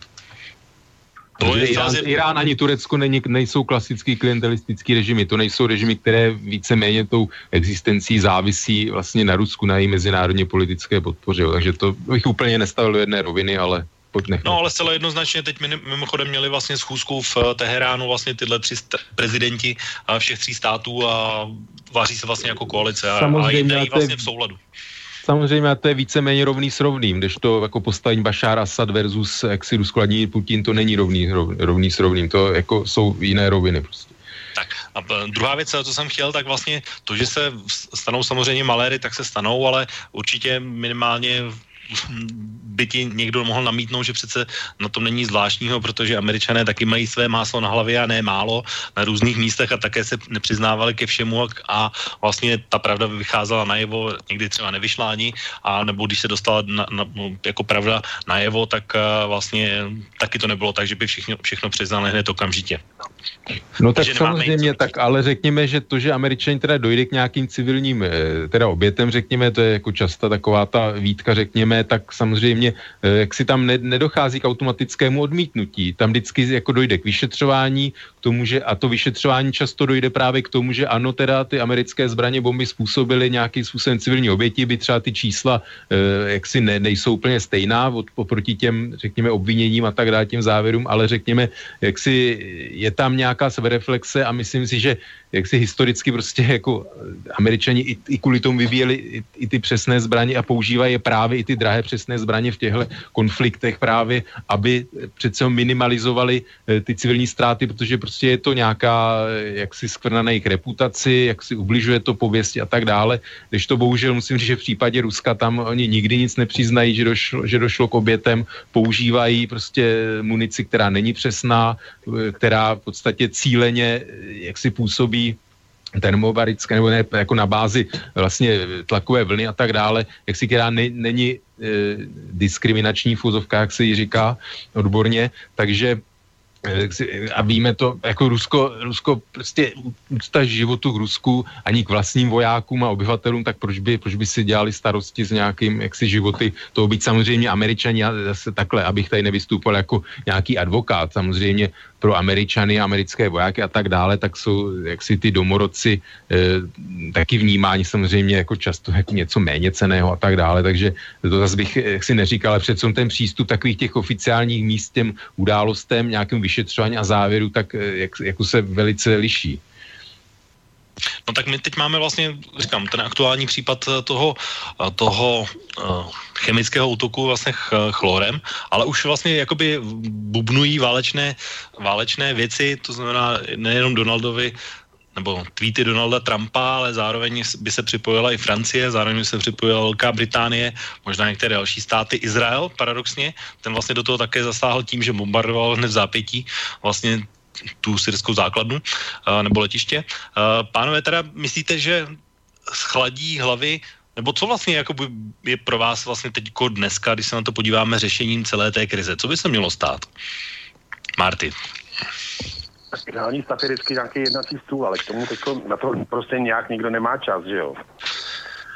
Já jsem si dokonce všiml, že Velká Británie je teď taková jakoby trošku na špičkách a trošku hodně jako s tou Amerikou je v souladu, což je asi vzhledem k tomu, že tam teď jsou vládnou konzervativci, tak to vždycky tak jako bylo.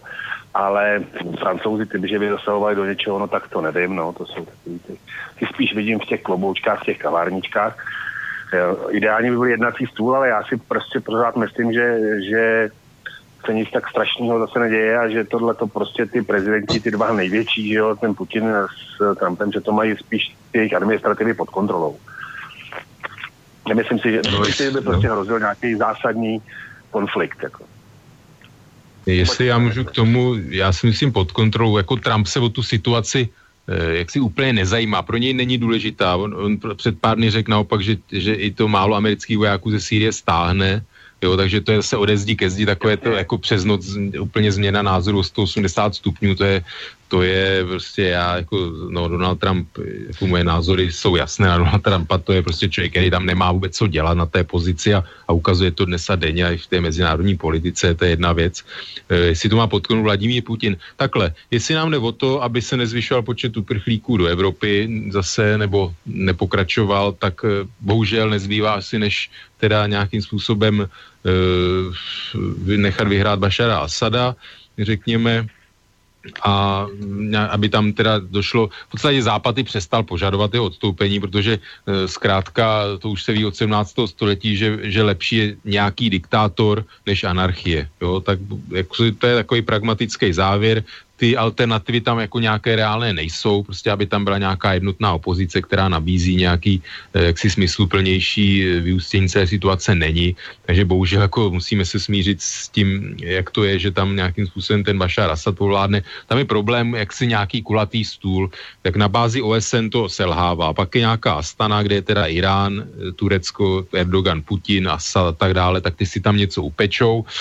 Západ prostě do toho zasovat nebude, Turecko to má zadní dvorek, problém s Kurdem a tak dále. Problém je to, že prostě ta Sýrie se stává eh, řekněme teda nejenom ruským, ale i iránským vazalem a to je zase prostě pro Izrael obrovský problém a jelikož vztahy Netanyahu, Trump a tak dále, takže to může vtahovat teda, řekněme, Spojené státy nějakým způsobem do té situace v tom, aby hájili zájmy Izraele, protože prostě pro Izrael je to, že, že bude mít na golanských výšinách prostě Irán. Reálně jaksi situace velice nebezpečná, těžko přijatelná, takže to si myslím, že ještě takový zase další činitel, eh, který do toho vstupuje, o kterém se málo mluví, ale právě, že v velké části se tam jedná i o to a nevím proč, prostě Irán je pro Donalda Trumpa nějakým způsobem eh, si větší problém než, než já nevím, Rusko, Čína a tak dále, takže mm, prostě tohle může tu Ameriku vtahovat taky ten problém toho Iránu, omezování jako e, vlivu toho e, Iránu v Sýrii. A e, říkám, to je velice takový pro, propletenec, ale myslím si, že to řešení je, že nějakým způsobem bohužel teda tam zůstane vládnout Bashar Assad a s podporou teda Ruska, Iránu a uvidíme, co, co to udělá z dlouhodobého hlediska potom prostě na té hranici s Izraelem.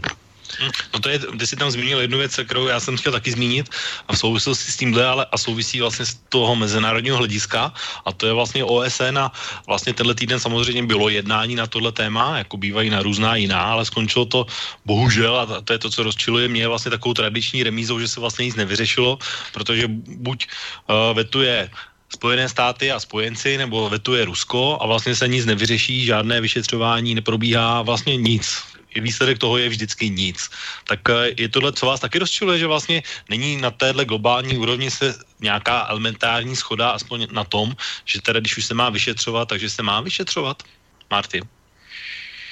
Tak ono, je to, ono to OSN v poslední, posledních, já nevím kolika letech a to skoro jsou desítky let jako neplní úplně tu funkci. Od té doby, co prostě tady padla nějaká železná opora, že, tak prostě neplní úplně tu zásadní funkci, protože přesně jsou tam nastaveny i ty veta takhle a vlastně já si nepamatuju nějaký úplně zásadní a opravdu silný rozhodnutí jako Organizace spojených národů, který něco úplně jednoznačně prostě vyřešilo ku prospěchu věci. Jo. To si nějak jako nemůžu, nemůžu si prostě vzpomenout, teď se nemůžu rychle upamatovat. Uh, to, já můžu, to já můžu teda. Jejich role No, v jugoslávském konfliktu, to už mě otrávilo, tak pojď, pojď o to, pojď. No takhle, jako OSN, mě samozřejmě to jako Rada bezpečnostní situace ano, ale pořád je lepší, že- když je, existuje nějaké OSN Rada bezpečnosti, než kdyby nebylo nic, to je bod jedna.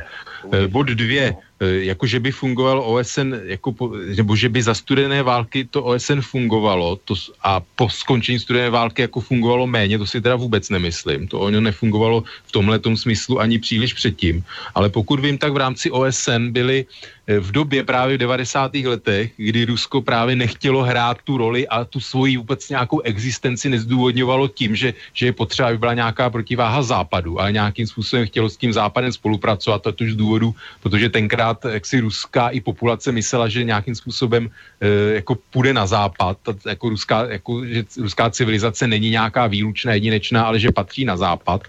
A takže tomu jako lidi věřili, takže Rusko za Jelcina prostě hrálo i, a bylo i slabé a tak dále. Už tenkrát se to tam spoustu lidí nelíbilo, ale prostě to Rusko i z hlediska slabosti spolupracovalo se západem a myslím, že ty rezoluce, co se týkaly Sadáma Husajna, Kuwaitu i potom následné, eh, byly jednoznačné a Mimochodem to podle mě i legitimizuje válku z roku 2003 proti Iráku, protože Irák Saddam Hussein dlouhodobě porušoval rezoluce Rady bezpečnosti OSN, byť samozřejmě Izrael je nedodržuje eh, jako taky, jo, takže aby mě někdo neobvinil, jo, prostě to je, je to problém, ta reál politika versus nějaké jako ideály tamhle OSN, ale prostě v 90. letech jako Rusko se dost, dost často, pak víceméně to skončilo, řekněme, Jugoslávii, dá se říct, ale velice často v těch 90. letech jak si přidalo a neblokovalo ty rezoluce v Radě, v Radě bezpečnosti. Takže eh, spíše to o tom, prostě, že Rusko začalo hrát tu politiku jinou, zase konfrontační, vymezovat se vůči západu, nějaká protiváha, multipolární se a tak dále.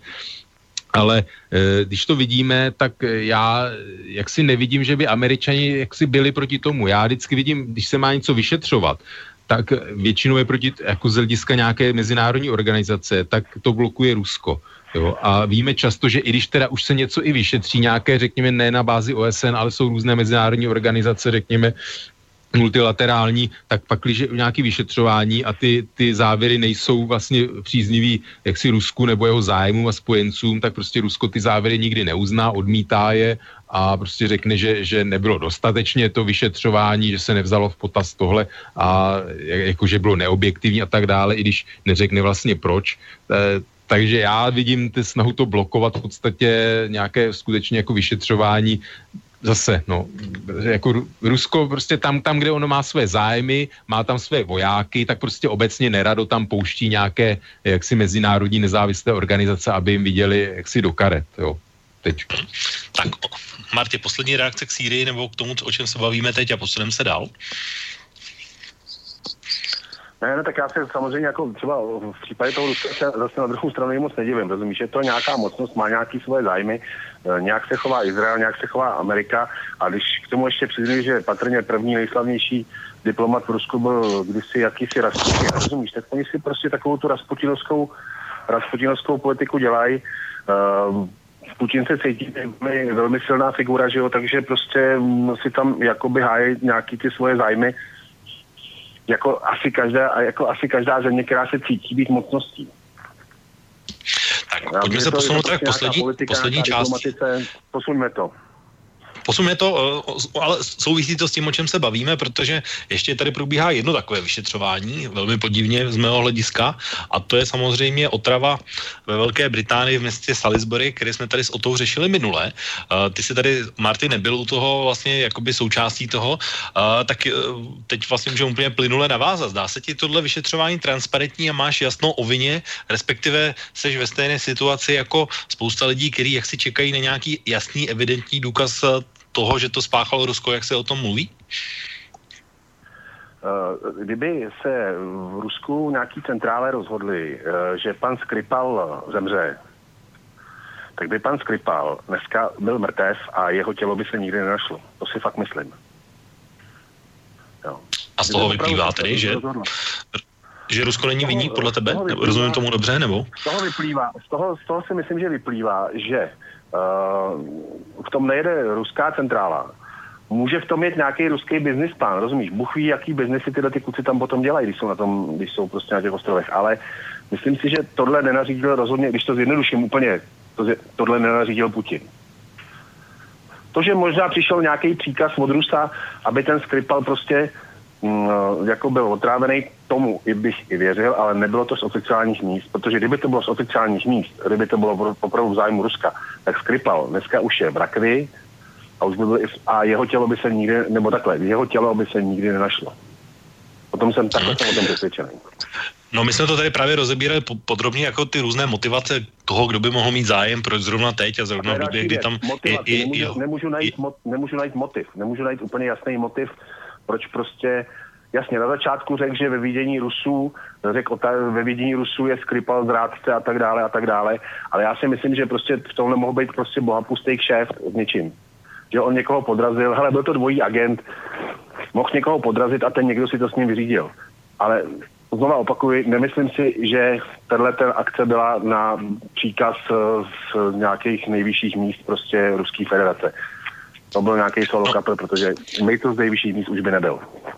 Mhm, no jo, no ještě mezi tou poslední naší relací a dneškem se vlastně stalo ještě jedno, jedno, jedno, co jsme asi nečekali nikdo, a asi ti všichni ti, co to sledují, a totiž, že uh, dcera Julia byla propuštěna z nemocnice a Sergej no. Skripal se údajně ještě z nemocnice propuštěn nebyl, ale uh, je vlastně údajně se má jeho zdravotní stav Mimo. také zlepšovat, ačkoliv podle všech uh, pravidel a té látky, která byla použita, by měl být mrtev. Tak uh, o to je, ty máš tomu nějaký vysvětlení, protože my jsme se bavili před vysíláním, že tohle zmíníme, tak uh, jak to vlastně vidíš, nebo jak se ta situace posunula ve vnímání u tebe za ty dva týdny poslední?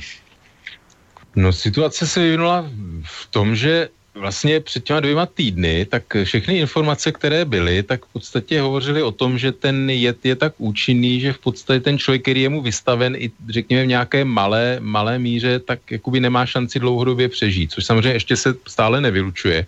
Ale v podstatě za těch 14 dní najednou se začalo teda objevovat informace, že tím, že ta péče byla poskytnuta proti jed, tuším atropin a tak dále, že byla poskytnuta včas, tak, takže se zablokovaly vlastně účinky, účinky toho novičoku, kde, jde o e, vlastně zablokování nervových e, transferů nervových impulzů do svalů, takže člověk jako přestane srdce být, plíc a tak dále. A vlastně, že to tělo teda ty látky nějakým způsobem jako dokáže vyloučit. To znamená, že v podstatě se úplně tohle obrátilo. To je takový zajímavý vývoj, kdy, kdy nakonec eh, teda závěr je, že zkrátka lze, teda, lze přežít ten, to, tu otravu novičokem, nebo vůbec, on to není jeden jed, ale nějaká skupina prostě jedů. A to, v tomhle vidím takový zajímavý vývoj. Eh, samozřejmě zase ještě asi není třeba úplně vyhráno, ale ten policista zdá se, že už je taky víceméně bude v pořádku. Dcera a jinak, co se týče nějakého jaksi vyšetřování, tak eh, teď vyšel zpráva nějaká souhrná teda britských tajných služeb, které, kde, kde víceméně potvrdila, potvrdila to, to, co už je známo delší dobu, kdy přidala, přidala informaci to, že v podstatě s tím eh, jedy na bázi dovičoku, jak si v jejich výzkumu a zkouškám vlastně jejich využití pokračovalo Rusko i po roce 2000. Takže to je si myslím novinka, to, to dřív nezaznívalo, že, že aktivně teda Rusko pracovalo. pracovalo. No, oni uvedli přímo tu laboratoř v nějakém tom městě Šichany. Šichany, no a to se objevovali předtím samozřejmě o tomto místě, takže zase do jaké míry teda Británie má spolehlivé zdroje, jak to může zjistit, jako nakolik má Británie nějakou síť agentů v Rusku a tak dále, se můžeme bavit, eh, z jakých zdrojů tu informace čerpá ale eh, to si myslím, že jako nějaké novinky jsou, byť samozřejmě to, že by, a závěr je ten, že jaksi na, na takto sofistikované bázi je schopná ten útok provést a, zas, a prove, jaksi ten je použít a provést jenom nějaká, eh, řekněme, organizace nebo struktura, která má podporu státního aktéra. Jo, to je nějaký závěr, prostě, který má se jako jenom ukazovat na Rusko a jak si pořád se hledá jak si nějaký důkaz. No tak je tam byl, těla, že, já nevím, jestli jsou nějaké filmové záběry, re, jaksi, e, reálné z poslední doby s dcerou vlastně zveřejněné nejsou určitě. Nejsou. nejsou zveřejněné, takže samozřejmě se můžou objevovat různé konspirační teorie, že už jsou třeba dávno po smrti a, a může z toho přižovat i to, že vlastně Británie teda nechce údajně na žádost Julie Skripalové e, jak si dovolit konzulární návštěvu z ruské ambasády a tak dále. Hmm to jsou věci, samozřejmě ona to údajně odmítla, tak uh, být asi to zase veřejně někde nebylo nějaké natočené, byť to jaksi není úplně v tradici jaksi západních služeb, to se děje jinde, že nějaké takové ty na kameru ať už vynucené nebo prostě nějakým způsobem inscenované vystoupení těchto lidí říkám, jak si, asi nějaký jednoznačný důkaz, že by se v Rusku někdo přiznal, nebo jo, jako, jako to by byla asi jediná možnost, protože jinak to vystupovat, to, že nějaké kamery, nějaké agenty prostě e, na těch inkriminovaných místech, že by natočili jaksi kamery nějaké pouliční a byly, byly identifikováni, že jo, to jsou nějaké jaksi teoretické možnosti, ale myslím si, že už by to, už by asi takové důkazy se objevily, pak, když by existovaly. No já jsem před těmi dvěma týdny říkal, že jako hlavním podezřelým pro mě, nebo dost těžko bych se divil, že by to byl takový běžný kriminální čin, ale vidím to na nějaké spravodajské hry a říkal jsem, že nejpravděpodobnější jsou ty dvě, pro které Skripal fungoval, a to znamená anglická nebo ruská ale neumím, neumím říct, která z nich je, je, je tím vyníkem, nebo kdo to zavinil, to samozřejmě nevím a ani, ani bych se to neodvážil a stoprocentně ještě dost dlouho nebude úplně jasno celý ten řetězec z toho, jak se celý den se běhnul a jak se to vlastně mělo všechno stát, ale uh, jenom k té Julie, já jsem tady vlastně minule říkal, že uh, velmi ceným zdrojem informací je Facebook Julie uh, Skripalové, tak to prohlášení se vlastně neobjevilo ve formě videa, ale objevilo se zase na tom jejím facebookovém profilu, který jsem tady citoval, tak takže uh, bylo to vlastně takové ujištění, že to není tak, že by to za ní psal někdo, ale že to skutečně píše ona a, a pokud, uh, se týká té pomoci té ruské uh, ambasády, tak ona ji odmítla z toho důvodu, že ji v tuhle chvíli nepovažuje za, za potřebnou, ale jakmile by ta situace nastala, takže se na ní určitě obrátí a kontakty na ní má. Tak to je jenom k té Julii a vlastně to navazuje i na to, co jsme říkali tady minule v okénku, co se týká té Julie a vlastně jaký měla vztah a důvody toho, že je zrovna v tuhle chvíli v Británii. Tak mám tady možná jenom, protože už se nám blíží pomalu konec, tak eh, ještě bych tady měl takovou jednu otázku od Laca. Asi bude na OTU, předpokládám, ta, typuju podle znění, to znamená, vytýkáte Rusku používání termobarických bomb, jako, jak ospravedlníte bomby s ochuzeným uranem v Srbsku, Laco? Takhle termobarické bomby používali američani v Afganistánu, takže ono samozřejmě tak eh, je to otázka. No, prostě když jsou, ty, řekněme, nějaký povstalci, teroristi, nebo jak je nazývat, e, v nějakém městě, nebo v ně, prostě kde jsou mezi civilním obyvatelstvem, anebo jestli jsou e, někde Taliban prostě v jeskyních. Prostě já třeba, já neobhaju z vojenského hlediska, to má své opodstatnění, ale obecně prostě používání bomb s ochuzeným uranem, já bych byl proto, nebo určitě bych uvítal, pokud by ani americká armáda nepoužívala takovou munici, která má nějaké dlouhodobé následky. Na Američané ani Rusko nepou, nepodepsali konvenci proti používání kazetových bomb, což si myslím, že je obrovský problém. A jak si, já za to prostě ta munice nějakým způsobem byla vymi, vy, vyvinuta vlastně už za druhé světové války z nějakého důvodu, má nějaké vojenské využití, ale z hlediska prostě proti eh, dlouhodobým následkům a působení proti civilistům je velice zhoubná a já samozřejmě bych byl proto, aby všechny státy eh, země, včetně teda Ruska a i Spojených států, prostě takovou munici nepoužívali. Takže to není tak, že jako já bych v Rusku vyčítal používání něčeho a co jak si američani používat můžou bez problému, tak to určitě není. Tak, Marty, já možná mám na tebe úplně, protože už čas se nám opravdu chýlí, tak mám na vás takovou, aby jsme končili pozitivně po dnešní docela hektické a vypjaté a emotivní debatě, tak uh, mám na tebe jednu takovou otázku, která se týká speciálně Prahy, protože uh, její, vaše pražská primátorka uh, Adriana Krnáčová před měsícem chtěla slavně a s velkým odhodláním kandidovat na další čtyřleté období, ovšem poté, co se dopustila takového pěkného výroku o spovíkaných Pražácích a Pražáci v těchto týdnech dnes a denně stojí v rozkopaném městě na parkovišti po celých uh, hlavních tazích a křižovatkách, tak uh, oznámila, že dál kandidovat nebude. Tak jaká je to pro tebe jako pro Pražáka zpráva?